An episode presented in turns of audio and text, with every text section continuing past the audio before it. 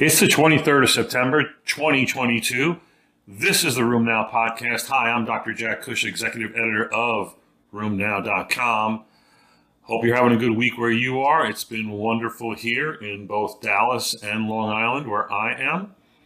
I want to first um, extend a warm thanks to many of you who've approached me over the summer at EULAR, at Panlar, in Idaho last week, at the many meetings I go to. Um, a lot of kind comments from all of you about um, how you consume and use RheumNow uh, on the podcast um, in its many forms. Again, I, I, can't thank you enough for the kind words about um, how this is a good thing for you. It's certainly been a very good thing for me since 2014. Um, we're learning a lot together.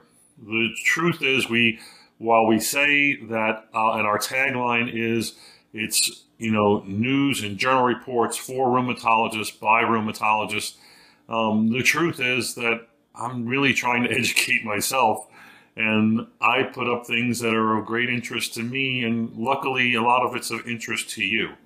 So, first, thanks a lot. Second, if you do like our podcast, spread the word, tell your colleagues. Um, please uh, give us a good score and ranking and review um, on your podcast channel, wherever you, whether it's iTunes or Stitcher or Google Podcasts or Spotify.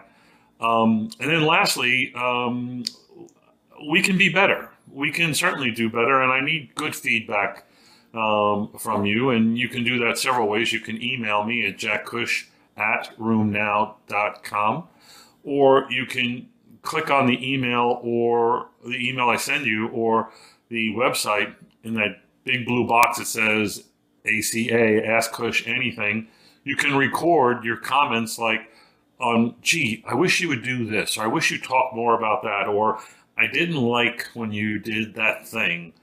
Of course, Ask Cush Anything is also intended for you to ask a clinical question or present a case or ask a question about a drug, and you can certainly do that too. But anyway, many thanks to you and your kindness. Um, it makes us work harder at doing a good job for you. This week, the podcast has quite an array of interesting reports. Uh, JAMA republished this week um, a clinical trial about uh, the utility of tocilizumab uh, in patients with polymyalgia rheumatica. I think we're going to see IL 6 inhibitors approved for uh, polymyalgia rheumatica in 2023. As you know, uh, uh, tocilizumab is approved for use in giant cell arteritis, where uh, you should be using it in patients um, who are either refractory or not doing well on standard therapy. It's proven to be very effective. John Stone has really spread the word quite well about uh, tocilizumab and its effects. But um, last year, uh, last year, we've seen the results of sarilumab in the SAPHYR study, looking very good at refractory cases of PMR. And now this trial, uh, which appeared in JAMA, nice article written, uh, a complete article written in MedPage today that we repo- reposted for you, uh, and you can learn about it. Again, this is a phase three trial. It will be used for uh, registration at some point. Uh, speaking of vasculitis, a small vessel vasculopathy, Behçet's. Uh, I found a really nice report, uh, literature review, I must say, about the use of IL 6 inhibitors in patients with Behçet's. Now, the article started off by saying, well, we know that TNF inhibitors work in Behçet's and blah, blah, blah. And I had to stop right there and say, well, well, well, wait a second. My experience with TNF inhibitors in Behçet's is not all that great. But it's clear that Behçet's does respond well to TNF inhibitors if A, you've got intestinal Behçet's that's not doing well, or B, uh, ocular Behçet's that's really aggressive. But most patients with Behçet's, joints, oral ulcers, um, genital ulcers, I have not found really good effects with TNF inhibitors. I'm very thankful for the approval of apremilast. But yet, this particular report, 25 articles, 74 patients, half of them being TNF naive, the other half being TNF experienced, basically showed that they really seem to respond well if given for vascular, CNS, ocular, mucocutaneous regions.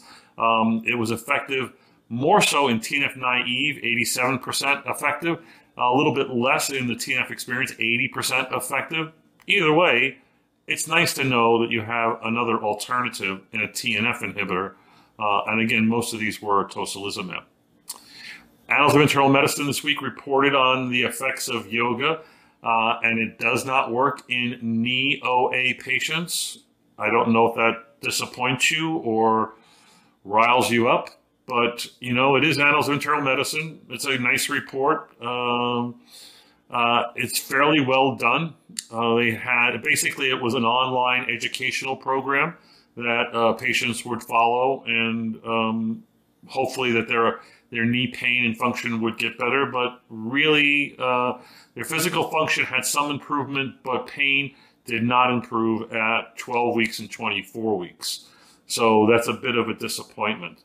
Now, if you're disappointed by that, maybe you're going to be disappointed, or in my reporting on biomarkers in hip and knee osteoarthritis, the CHECK study, this appeared in the Journal of Osteoarthritis and Cartilage, or was it Cartilage and Osteoarthritis? I don't know.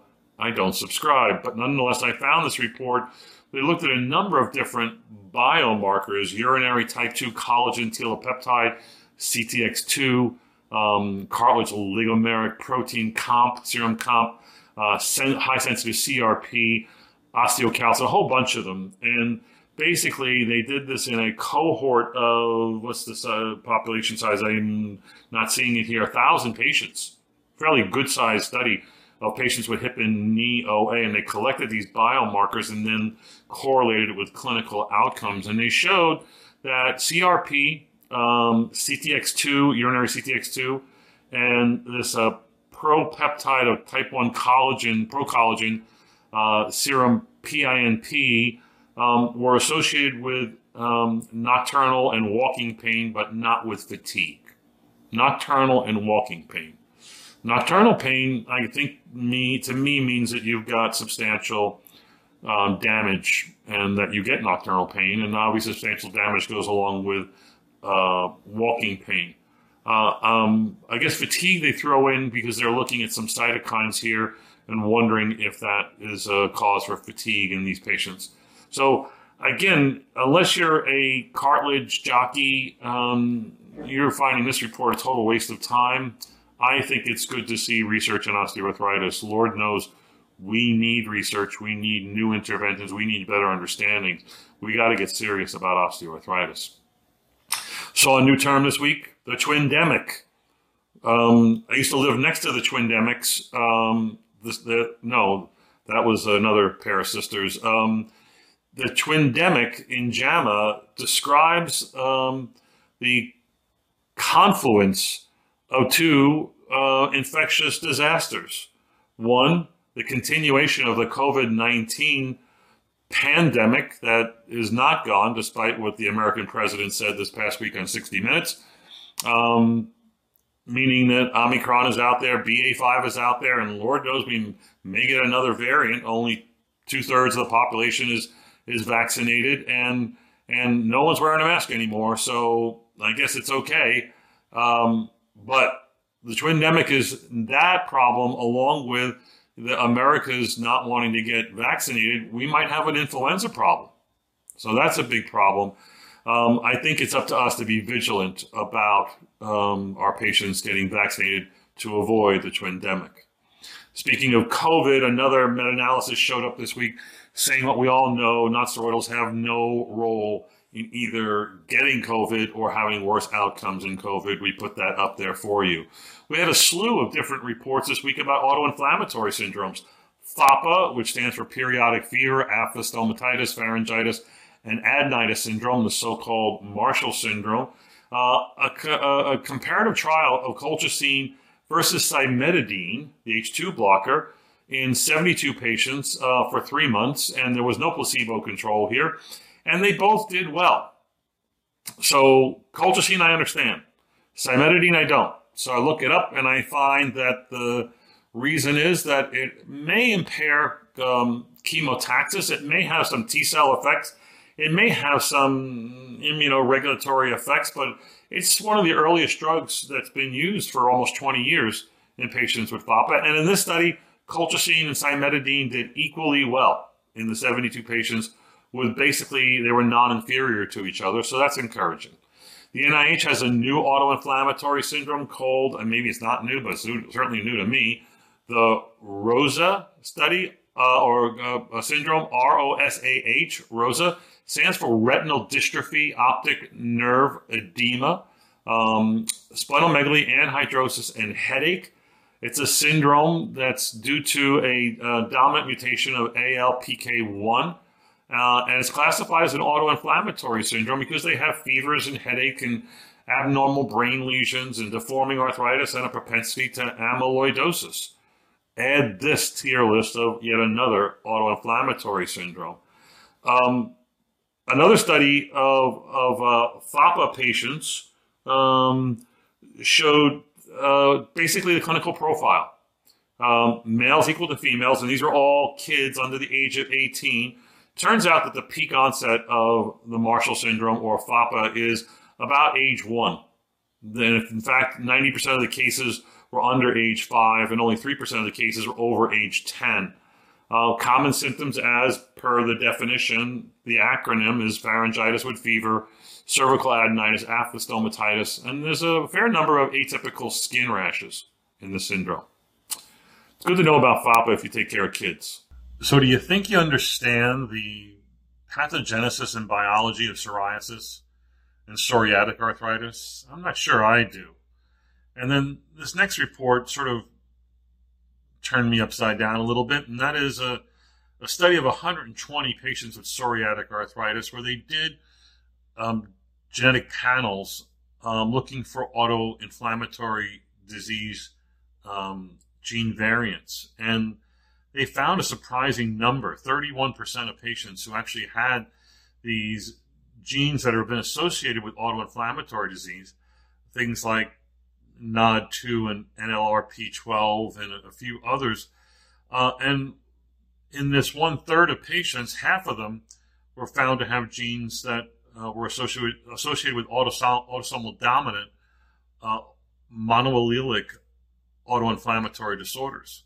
This is a, a, little bit surprising, but then again, not because if you look at some of the reports on the biology of psoriatic disease, you know, IL 36 plays an important role there, and IL 36 is important in autoinflammatory disease. Many of the autoinflammatory disease variants um, actually have psoriatic skin disease and pustular psoriasis associated with it.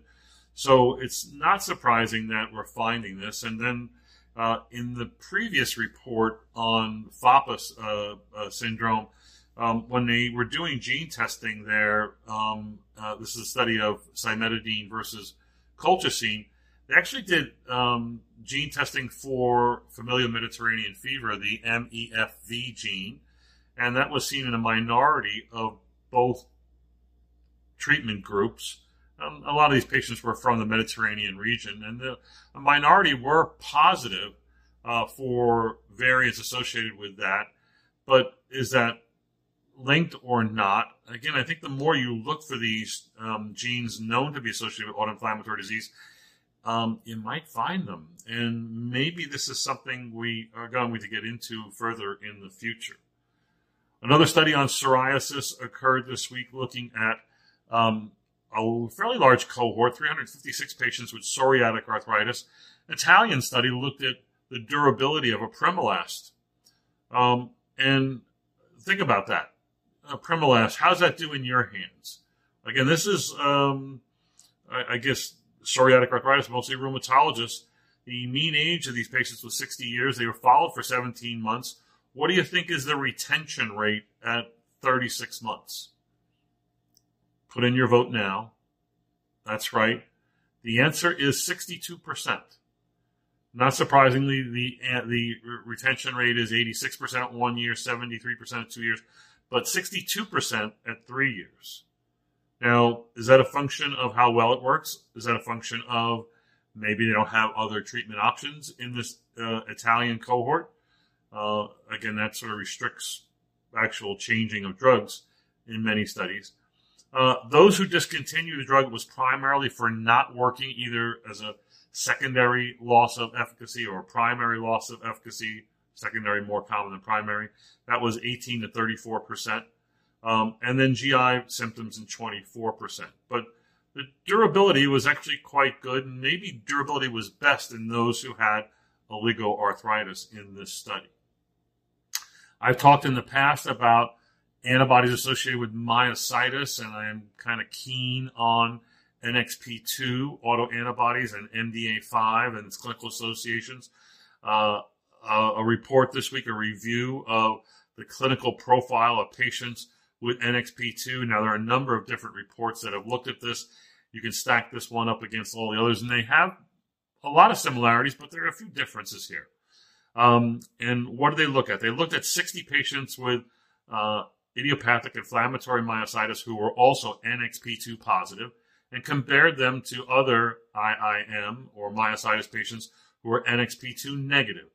Those who had NXP2 positivity were more likely to have a younger disease onset.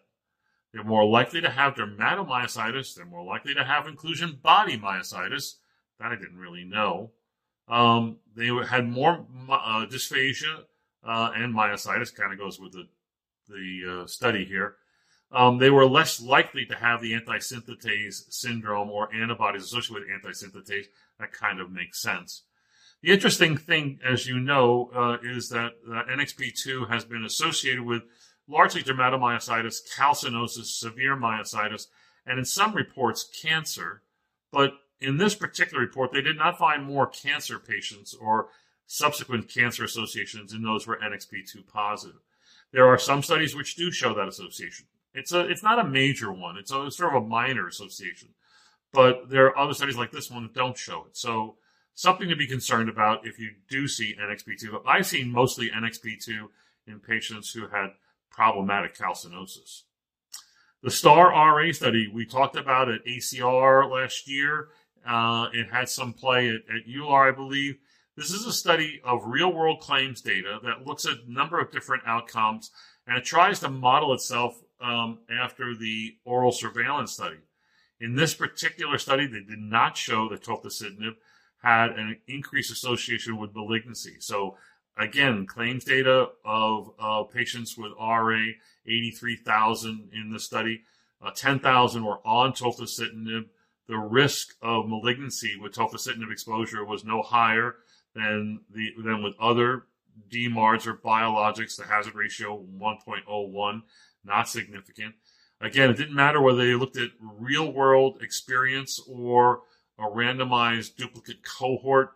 Uh, the results were not significant. This is not surprising because other studies that have looked at um, associations of tofacitinib post-marketing data, either in large cohorts or claims data, they do not find the things that were found in the oral surveillance study, that being cancer, lung cancer, lymphoma, um, skin cancers, uh, or cardiovascular events, or really even VTEs.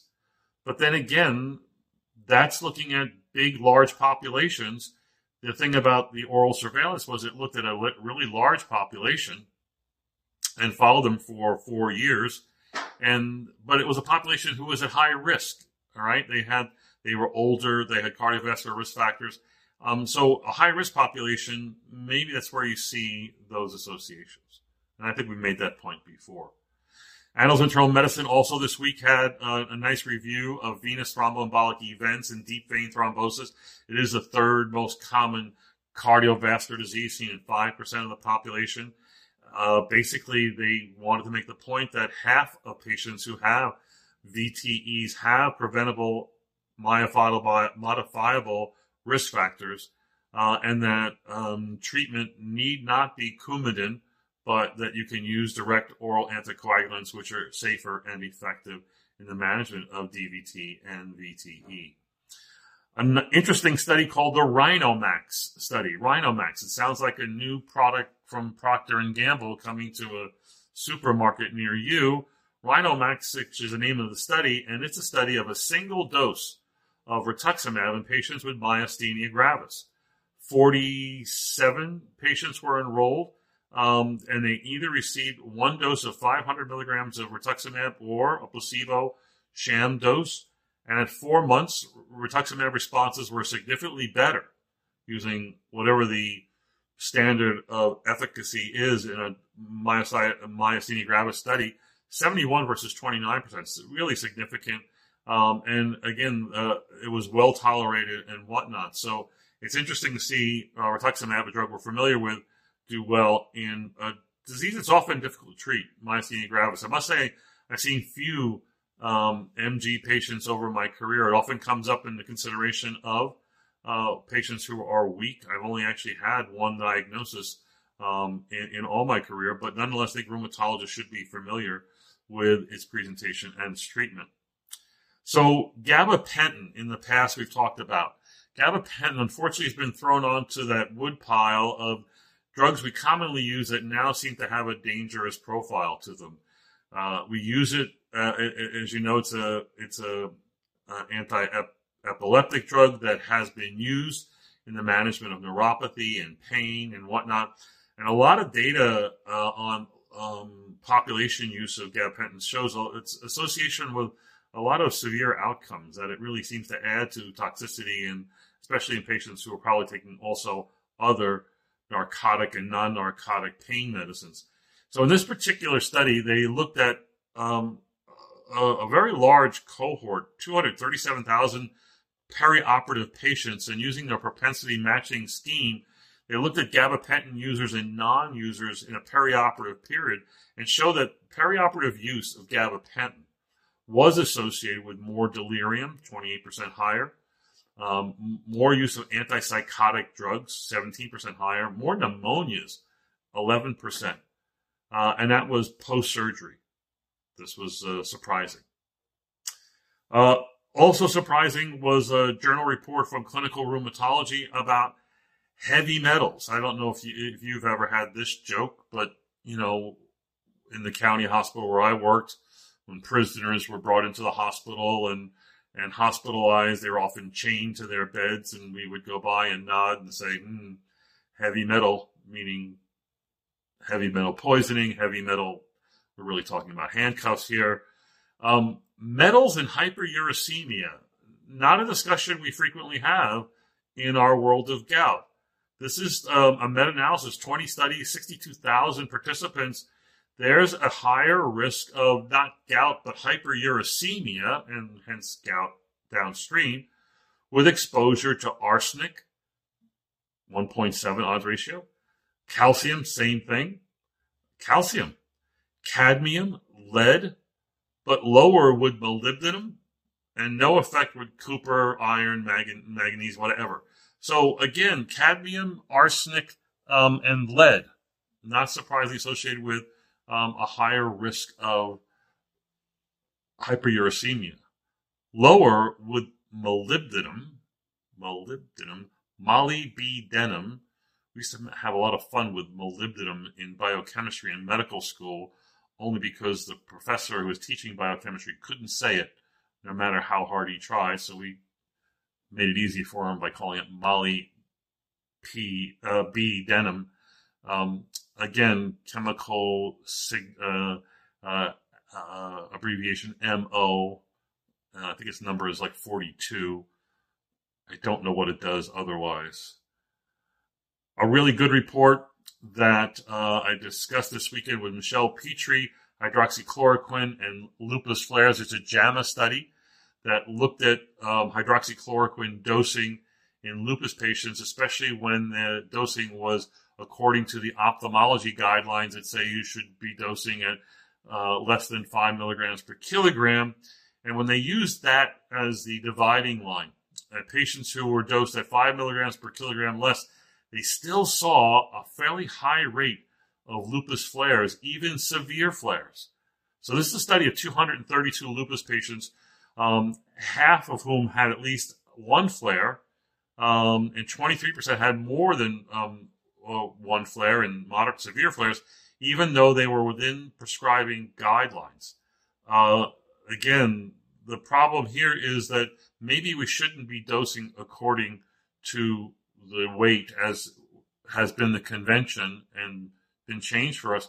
But Michelle has research, and others do as well, talking about that we should be dosing according. You can use weight as a starting measure, but we should be dosing maybe according to uh, hydroxychloroquine levels, which are now commercially available in LabCorp and Quest and whatnot. You don't have to have a specialty lab. Uh, my center couldn't do this. We tried looking into this, but now it's commercially available. It is something you should be looking at. The bottom line is you're looking at levels of a thousand. I think it's nanograms per ml is the target level. That means you're at a good dose. 500 way too low, 1500 way too high, right? And you can dose adjust. Turns out that when you do dose adjust, you seldom go more than 400 milligrams a day in most patients. Again, it really is a paradigm shift in how we should be managing lupus. Lastly, another paradigm shift comes from the U.S. Preventative Services Task Force, USPSTF. Um, they came out this week with a new recommendation that medical practitioners should be screening their patients for depression and anxiety. And that means you. You're a medical practitioner. You're a provider of care. We've talked about how disastrous depression and anxiety is on our patients. It ruins all outcomes. It complicates therapy. Um, there's higher mortality rates, more complications, yet we don't often screen for this. What they are saying here is that under the age of 65, everybody should be screened.